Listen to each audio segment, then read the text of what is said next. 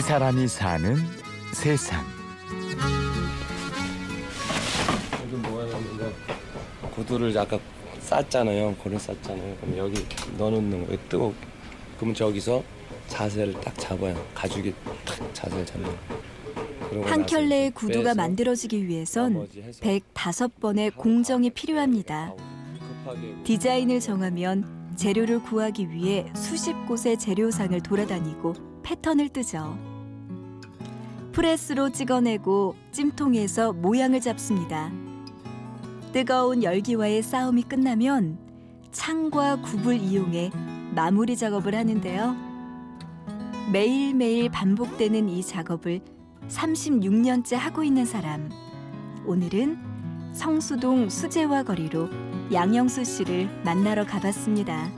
성수동에서 그 수제화를 운영하는 양영수라고 합니다.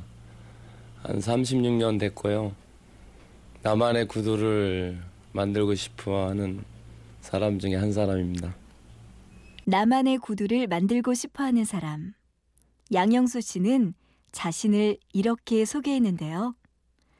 역시나 어린아이처럼 눈을 빛내며 나만의 구두를 보여줍니다. 하나 뭐 보여드려? 빛을 못 봐서 그렇지 이런 구두 내가 했어요.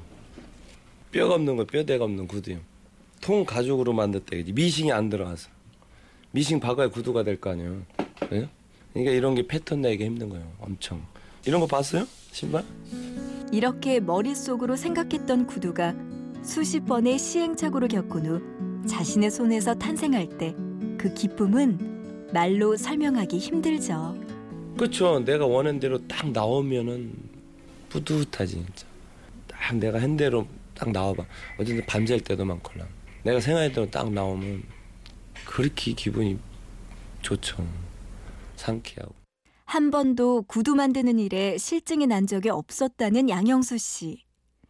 처음 구두 일을 시작한 건 어려운 가정 형편 때문이었죠.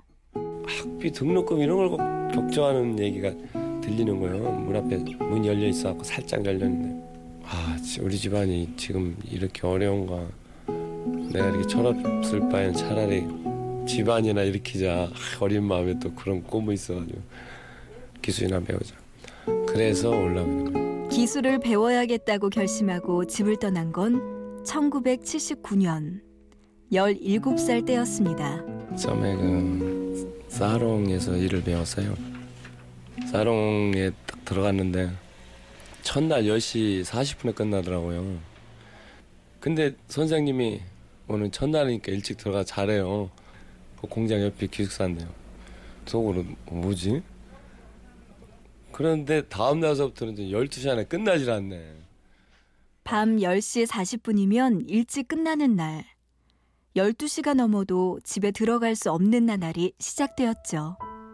그때만 해도 이렇게 견습들은 일을 안 시켜요. 이렇게 보고 자기가 이렇게 판단해야 돼요. 보고 배우는데 가만 히 앉아 있으려면 하루 종일 자세가 60%라고 자세 똑바로 하고 있으라 이러거죠.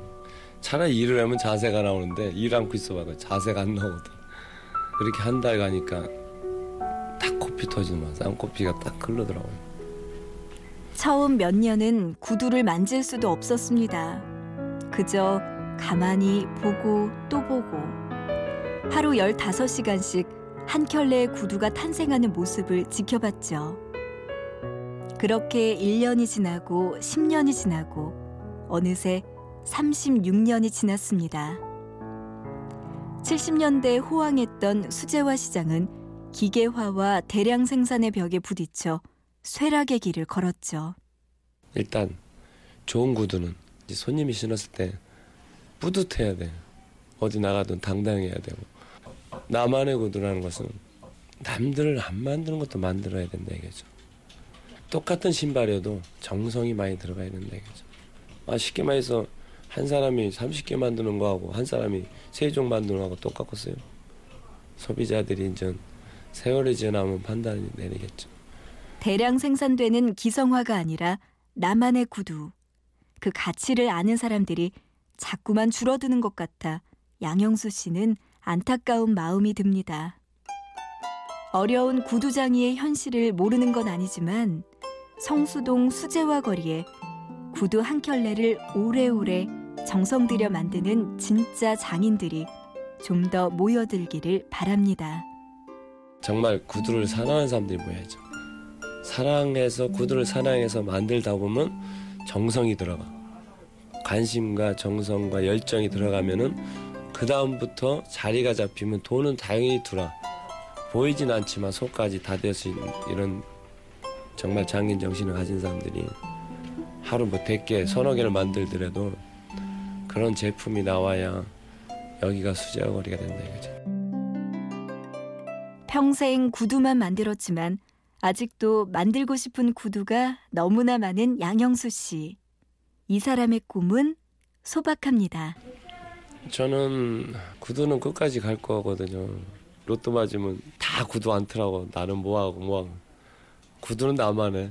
저는 나만의 그 샵으로 해서 내 브랜드 스콜이라는 걸 브랜드를 두세 혹은 서너 군데라도 해놓고 나만의 신발을 찾는 고객들하고 항상 같이 갔으면 저는 그런 게 소원이죠. 복권에 당첨돼서 억만금을 번다 해도 그냥 구두를 만들고 싶다는 양영수 씨의 바람 이루어질 수 있겠죠? 이 사람이 사는 세상 나만의 구두를 찾는 사람들에게 나만의 구두를 만들어주고 싶은 사람 36년 동안 구두만 만들어 온 구두장인 양영수 씨를 만나봤습니다. 지금까지 취재 구성의 손한서 내레이션의 구운영이었습니다. 고맙습니다.